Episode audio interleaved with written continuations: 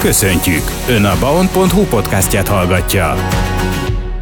És itt van már velünk a stúdióban Molnár Szilárd, a Kecskeméti Kreatív Tudásközpont közalapítvány kuratóriumi elnöke. Üdvözöllek itt a stúdióban, szervusz! Szia! Ugye már több interjút készítettünk, többször voltál már vendégünk, úgyhogy ismerjük egymást, tegeződni fogunk, remélem, hogy ez a kedves hallgatóknak sem probléma, és itt a Kreatív Tudásközpont közalapítványa kapcsolatban, hát érdekesség, illetve veled kapcsolatban, hogy három főbb témakört is tudunk majd kivesézni, úgymond. A Széchenyi Közösségi Házról fogunk beszélgetni, a Széchenyi István, vagy a Széchenyi városban, úgy mondhatjuk, hogy egy ilyen üde színfolt ez a közösségi ház, egy újdonság. A Digitális Tudásközpontról, illetve a Cédrusnet Kecskemétről is fogunk beszélgetni majd természetesen, de akkor tényleg itt a legfrissebbel kezdjük, hogy ez a közösségi ház létrejött, működik, folyamatosan programokkal van megtelve. Mit tudhatunk erről a közösségi házról? Mi volt a cél ezzel? Hát ugye ez egy régi szolgáltatóház volt, amit a város felújított, és gyakorlatilag két funkcióval nyitotta meg tavaly év szeptemberében ezt a házat. Az első emeleten a könyvtárnak van egy ilyen kihelyezett fiókkönyvtára, illetve a földszinten maga a közösségi ház, három kisebb közösségi térrel, illetve fizikailag a Cédusnet program iroda is ide költözött a házba, úgyhogy, úgyhogy a, az alapítványnak is tulajdonképpen ez az egyik bázisa jelenleg. Kialakult akkor egy bázispont, ez fogalmazódott meg bennem, tehát akkor ott megtalálhatóak vagytok, hogyha bárkinek bármi. Így van, természetesen. Van, akkor... Szinte mindig ott vagyunk, mindig nyitva vagyunk, tényleg próbálunk egy nyitott közösségi tér lenni. Célját tekintve a ház elsősorban valóban a Széchenyi város civil közösségeit, polgári társulásait szolgálja. Ezen kívül, hogyha vannak szabad idősávok, akkor természetesen befogadunk bármilyen programot, illetve hát mi is, mivel hogy elég gazdag intézményi, illetve program megvalósítási háttérrel rendelkezünk, azért mi is tudunk bőven ott saját szervezésű programokat indítani. Itt az elmúlt, hát talán még nincs más, vagy nincs fél éve, hogy, hogy Igen. létrejött a közösségi ház. Hogyan lehet értékelni a programok sikerességét? Amit én tapasztalok, hogy folyamatosan programokkal van megtelve, és emberekkel, érdeklődőkkel a ház. Természetesen, és hát köszi egyrészt a visszajelzést, másrészt abszolút ez a célunk, hogy, hogy mindig egy pörgő élet legyen ott. Nagyon szeretnénk az, hogy egy intergenerációs ház legyen, tehát alkalmazkodva természetesen a Cédusnethez is, tehát hogy egyrészt az 50 pluszos korosztály is otthonának érezze a házat, de természetesen fiatalokat, illetve hát mi, mi arra törekszünk, hogy inkább olyan programokat szervezzünk, ahol intergenerációs, tehát minden korosztály be tud csatlakozni. A politikánk az a ház működtetésével kapcsolatban, hogy gyakorlatilag bárki, aki valamilyen közösségi és mi preferáljuk azokat a közösségi programokat, amelyek valami értékhozzáadott mozzanattal is rendelkeznek, tehát önmagába az, hogy most egy előadást tartunk, oké, okay, nagyon szuper, de hogy ez, ez kapcsolódjon akkor össze valami interaktív eseménnyel, valami készség, képességfejlesztéssel, valami kompetenciafejlesztéssel, tehát hogy próbáljuk ezeket a közösségi programokat is egy kicsit így, így kreálni. Mi se tudtuk, hogy azt csináljuk, de hogy, hogy, hogy leginkább a társadalmi innováció fedi le a, a, a mi törekvéseinket, ez a fogalom, ami azt jelenti, hogy hát megjelennek az életünkbe bizonyos kihívások, átalakulások, olyan kényszerek, amelyek, amelyekhez igazodnunk kell. Ilyen például az idősödő társadalom, ilyen a digitalizáció, klímaváltozás, ez az állandó változás, készenlét a változásra. Ehhez pedig teljesen új készségek, kompetenciák ö, szükségesek, ö, amit folyamatosan meg kell újítani, meg kell frissíteni magunkban vagy magunkkal, és hát gyakorlatilag az ezt szolgáló programokat szeretnénk mi egyrészt indítani, másrészt elsősorban befogadni. Milyen programok azok, amelyek például ezt a célt szolgálják? Mondjuk, hogyha az elmúlt hetekre, hónapokra gondolunk vissza, akkor milyen hasonló programok valósultak meg? Hát az egyik kedvencem, amihez azért közön van, az például az, hogy, illetve két kedvencem is van. Az egyik, hogy, hogy ugye próbáljuk ezeket a modern eszközöket, amelyekkel egyébként is rendelkezünk a Digitális Tudásközpont által, kreatívan használjuk föl, tehát ha akarunk indítani mondjuk egy digitális kompetencia fejlesztő valamit, akkor nem azt csináljuk, hogy az embereket leültetjük az iskolapadba a számítógép mögé, és elmagyarázzuk, hogy mi az a Windows, vagy hogy működik a mesterséges intelligencia, hanem, hanem valami gyakorlati foglalkozáson keresztül. Most például elindítottunk egy fotodigitalizációs műhelyt, régi családi albumokat be lehet otthonról hozni, ez főleg természetesen az idősebb korosztályt érinti, és hát nagyon jó minőségű szkennelő gépekkel nálunk ezeket be lehet digitalizálni. És ha már van egy digitális mondjuk fénykép albumunk, akkor ezt már ugye föl lehet használni egy családkutatásra, vagy egy helytörténeti kutatásra, úgyhogy elindítottunk egy családkutató, helytörténeti kutató műhelyt, amit azért két hetente ilyen 40-50 fő látogatásával meg is tartunk, és gyakorlatilag megtanuljuk azt, hogy egy ilyen családkutatást milyen online adatbázisokkal, milyen ingyenesen használható adathalmazok elérésével lehet ezt megtennünk, akár otthonról, de hogy ezeket a tapasztalatokat közösen megosztjuk, és hogy, és hogy ezeket a digitális forrásokat, digitális eszközöket, lehetőségeket használjuk. És ezáltal gyakorlatilag ilyen tevékenységeken keresztül az ember megtanulja azt, hogy a digitális kultúra az tulajdonképpen mit is jelent a hétköznapi életben, és ezt hogyan használhatom én a saját életem javára. Ugye akár a Cedrusnet-tel kapcsolatban is beszélhetünk majd erről a későbbiekben, hogy nagyon fontos célkitűzés, amelyet több soron is említettél, hogy tényleg az idősödő generációt tanítani a, a mai kornak a, a szelleme mentén, vagy az elvek mentén fejleszteni az ő tudásukat is. Mennyire fogékonyak egyébként erre az idősek? Például mondjuk ezt, hogy a, a saját fotóikat be tudják szkennelni meglepő módon rettenetesen ö, érdeklődőek. Ö, ezzel egyébként megint ö, unikálisak vagyunk az országban. Van a családsegítőknek egy nagy-nagy egyesülete, több ezer taggal Magyarországon, és ö, úgy néz ki, hogy ővelük nagyon szoros együttműködés alakul ki, és mondták, hogy mi egy ilyen nagyon speciális helyi csoport leszünk, mert hogy például ezt a fotodigitalizációt más városokban, más ilyen közösségek nem nagyon vállal, vagy, vagy fókuszáltak erre a területre. Tehát, hogy abszolút, abszolút fogékonyságot látunk, és ezt azt gondolom, hogy elmondhatom a mesterséges intelligenciától kezdve bármiig. Beszéljünk a digitális tudásközpontról is. Olyan szempontból érdekes ez, hogy akár már a tudásközpontban felhalmozott tudás is hasznosul a, a közösségi házban, de mielőtt erre rátérünk bővebben, mi is az a digitális tudásközpont? A Digitális Tudásközpont tulajdonképpen azt a célt szolgálja, hogy szintén azért egy ilyen közösségi hozzáférési helyen, ahova bárki bejelentkezhet, ez nem annyira nyitott, mint a közösségi ház, tehát ide be kell jelentkezni, akár csoportosan, akár családtagokkal, vagy egyedül, és akkor egy ilyen mm, digitális élmény túrát lehet tulajdonképpen tenni. A lényeg az, hogy a legmodernebb eszközöket próbált a, a projekt, ami alapján ugye idehoztuk ezt a központot összegyűjteni ezeket a legmodernebb eszközöket, tehát ipari robotkartól kezdve okos otthon bemutatóig, kisebb robotokig, van egy robotkutyánk is, amelyik tényleg ilyen mesterséges intelligencia alapon teljesen szabadon mászkál a, a, a központba, és lehet idomítani, nagyon szeretik a gyerekek, de igazán a fő attrakció, én azt gondolom, az az élménypedagógiai műhely, így hívjuk, ami egészen unikális.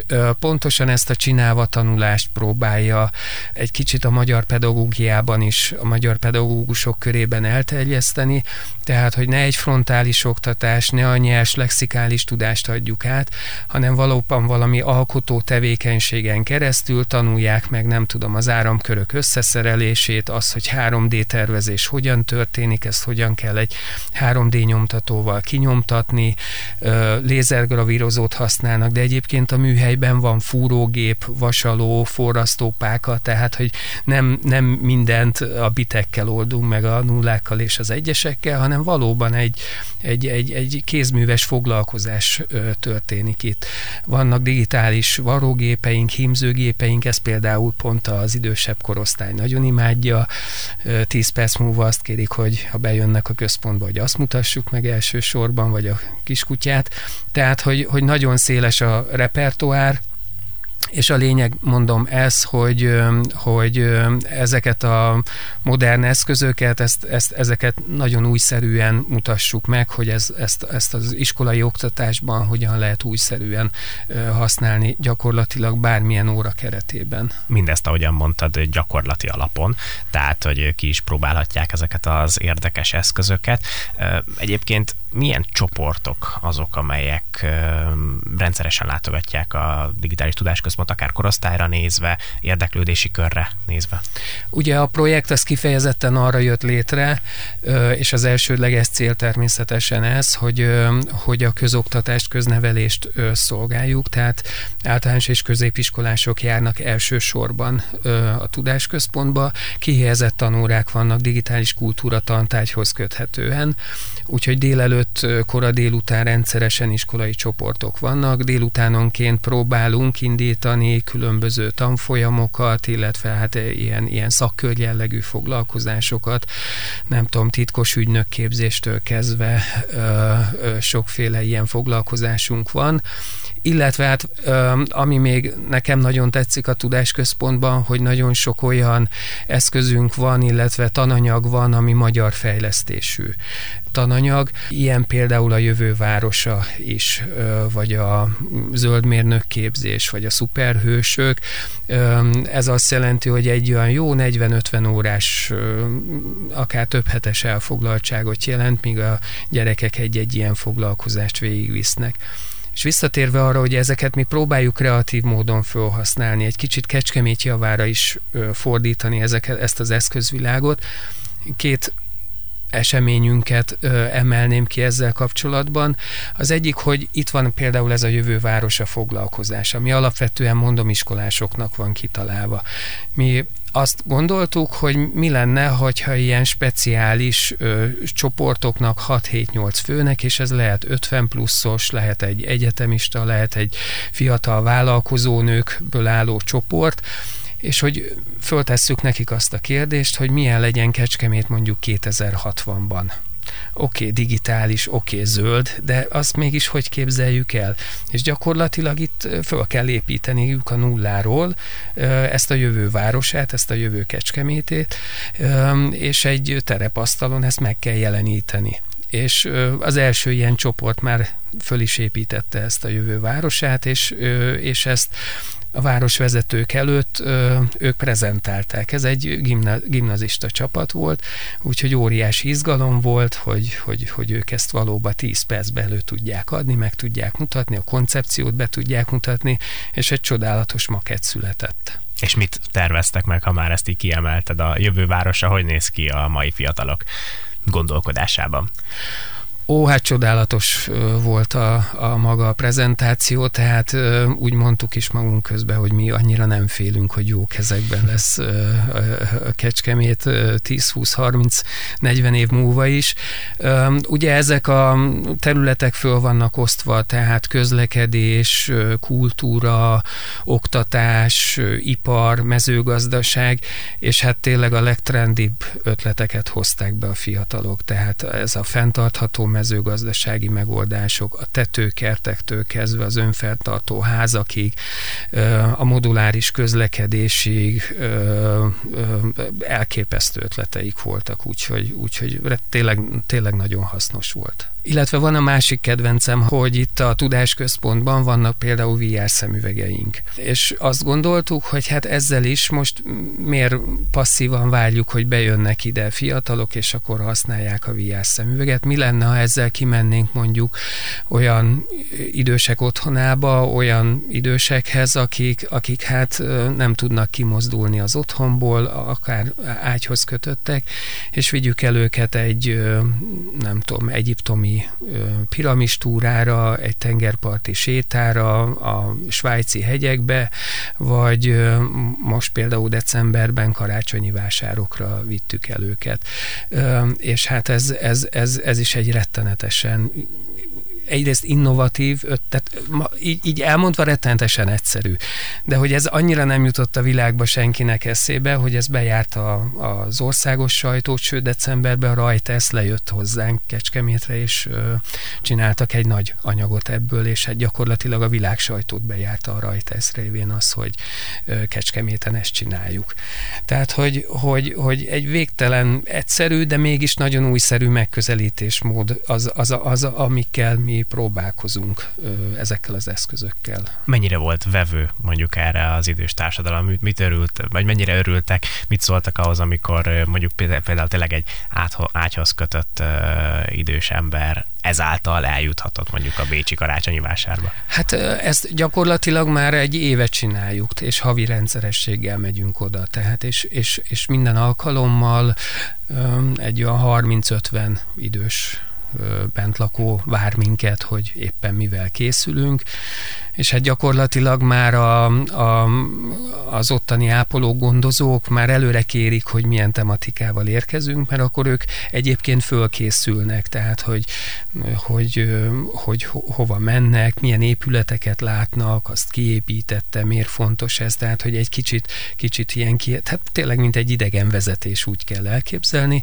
és hát tulajdonképpen ugye ennek az a másodlagos hozománya, hogy egyébként ö, orvosilag az, az, az már úgy nagyjából bizonyított, hogy azzal, hogy egy ilyen idősödő agynak egy ilyen teljesen új vizuális ö, ö, élményt adunk, illetve az, hogy, hogy gyakorlatilag föl tudnak idézni múltbeli eseményeket. Tehát számos olyan alkalom van, amikor nem tudom, egy prágai séta során fölidézik, hogy hát ők 70-es években ők jártak fiatalon itt, és akkor még nem tudom, ez az utca nem így nézett ki, stb. És hogy ezek az emlékek fölidézésével egyrészt egy, egy, egy állandó tematikát adunk nekik, tehát további beszédtémát adunk nekik, a családtagoknak elmondják, hát olyan visszajelzéseket kapunk, hogy, hogy, hogy, hogy az unokák irigylik, hogy a, bent lakó idősebb hozzátartozó VR szemüveget használ az unoka, meg még soha nem volt VR szemüveg rajta. Tehát, hogy, hogy ez a demencia ellen az, hogy az agyat egy kicsit megmozgatja, olyan nagy területeket mozgat meg, ami egyébként már, már, már használaton kívül van. Ez, ez, ez mind egyre inkább bizonyított orvosi tény is, hogy, hogy ez, ez ilyen szempontból is nagyon fontos az ilyen tevékenység. Ez egyedülálló, illetve ez is egyedülálló volt világszinten is, ugye, amit itt Kecskeméten létrehoztatok, és ehhez természetesen szívből gratulálunk. Maga a tudásközpont országosan mennyire egyedülálló, nem sok ilyen tudásközpont hat, van. Hat ilyen tudásközpontot hoztak létre. Én rettenetesen remélem, hogy a mi gyakorlatunk és tapasztalataink alapján, amennyiben az uniós források ezt lehetővé teszik, nagyon sok ilyen tudásközpont fog még alakulni az országban a digitális tudásközpont tehát jól működik itt Kecskeméten. Beszéljünk a Cédrusnet Kecskemétről is, hiszen ez is a nevethez fűződik természetesen. Erről is azért érdemes pár gondolatot említeni. Aki esetleg még nem hallott, bár szerintem azért kevesen vannak Kecskeméten, a Cédrusnet Kecskemétről, hogyan tudnád bemutatni az egész felépítését? Az, az természetesen egy barokkos túlzás, hogy az én nevemhez fűződik, úgyhogy nagyon sokan dolgoztak azon, hogy ez a program itt Kecskeméten el tudjon indulni. Tényleg nagyon sok munka, elképzelés, támogatás van ebben a programban. Ugyanakkor én azt gondolom, hogy, hogy valóban nagyon sikeressé vált, illetve nagyon kecskemétivé vált ez a idősödésügyi program, ami hát egyszerűen abból a tényből indul ki, hogy egy idősödő társadalomban élünk, és ezt, ezt nagyon nehezen vesszük tudomásul, nagyon nehezen vesszük észre, hiszen ezek nagyon hosszú távú trendek, tehát ez nem egyik hónapról a másikra, nem egyik évről a másikra ötlik szembe, hogy hopp, idősebbek lettünk 20 évvel, hanem ez egy lassú folyamat. Tehát ezt 10-20-30 éves időtávlatban kell nézni azt, hogy a társadalmaknak a demográfiai trendje az hogyan is néz ki.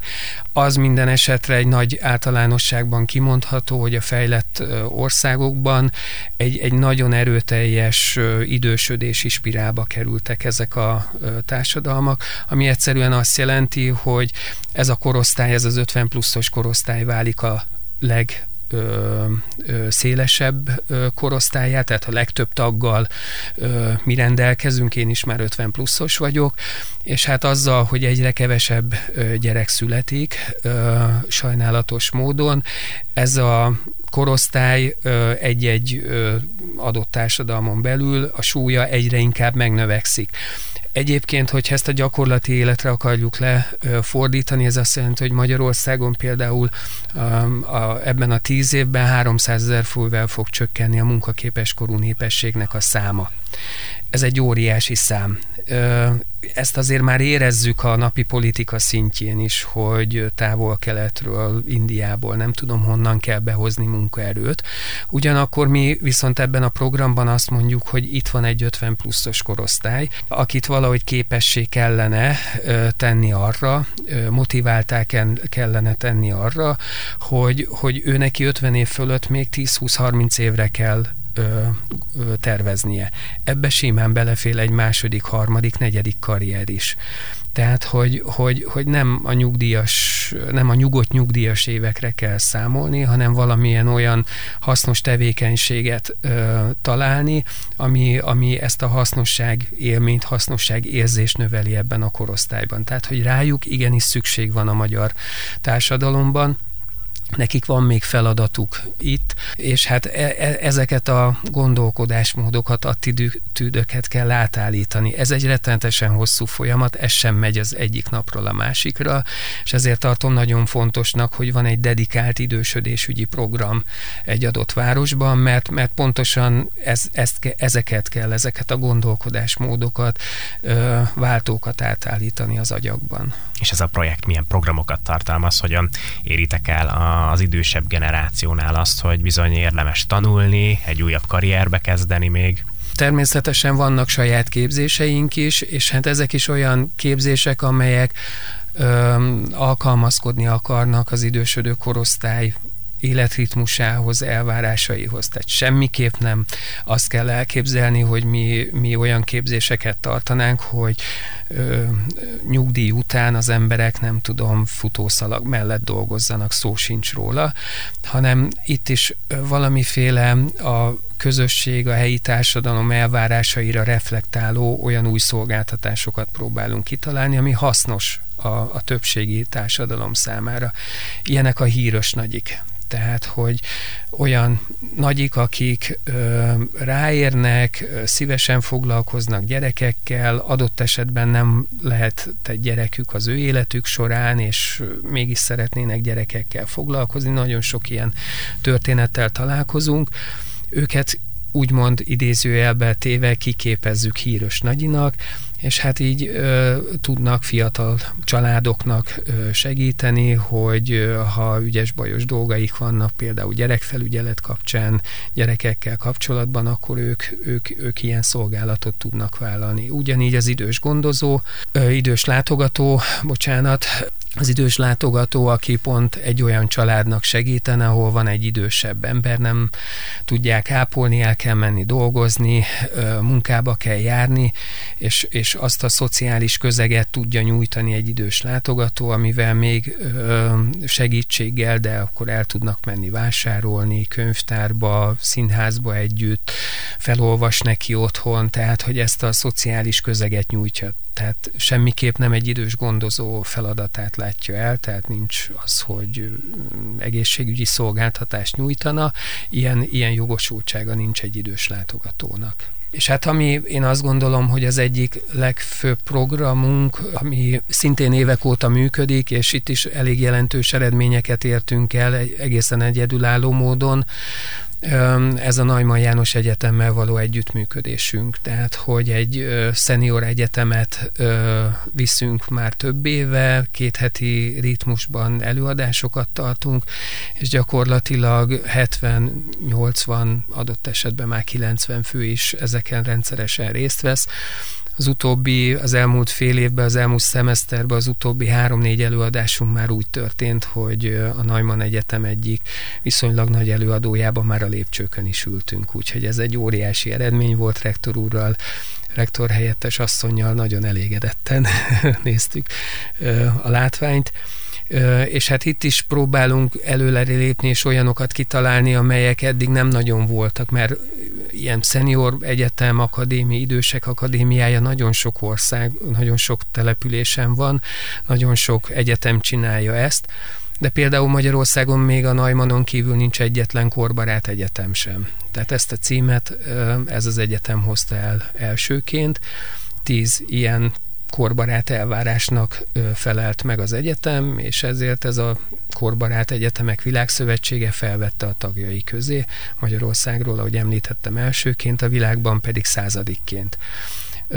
És hát az egyetemmel például azt, már az is egy újítás, hogy az egyébként nappali tagozatos egyetemistáknak meghirdetett órák egy részét, ahol az oktatók ö, nyitottak arra, megnyitjuk a Kecskeméti 50 pluszosok előtt. Tehát körülbelül fél évente 25-30 olyan kurzus tudunk meghirdetni, illetve tud meghirdetni az egyetem, ahova kecskeméti 50 pluszosok ingyen bemehetnek és hallgathatnak órákat, és ha nagyon tetszik, akár még vizsgát is letehetnek.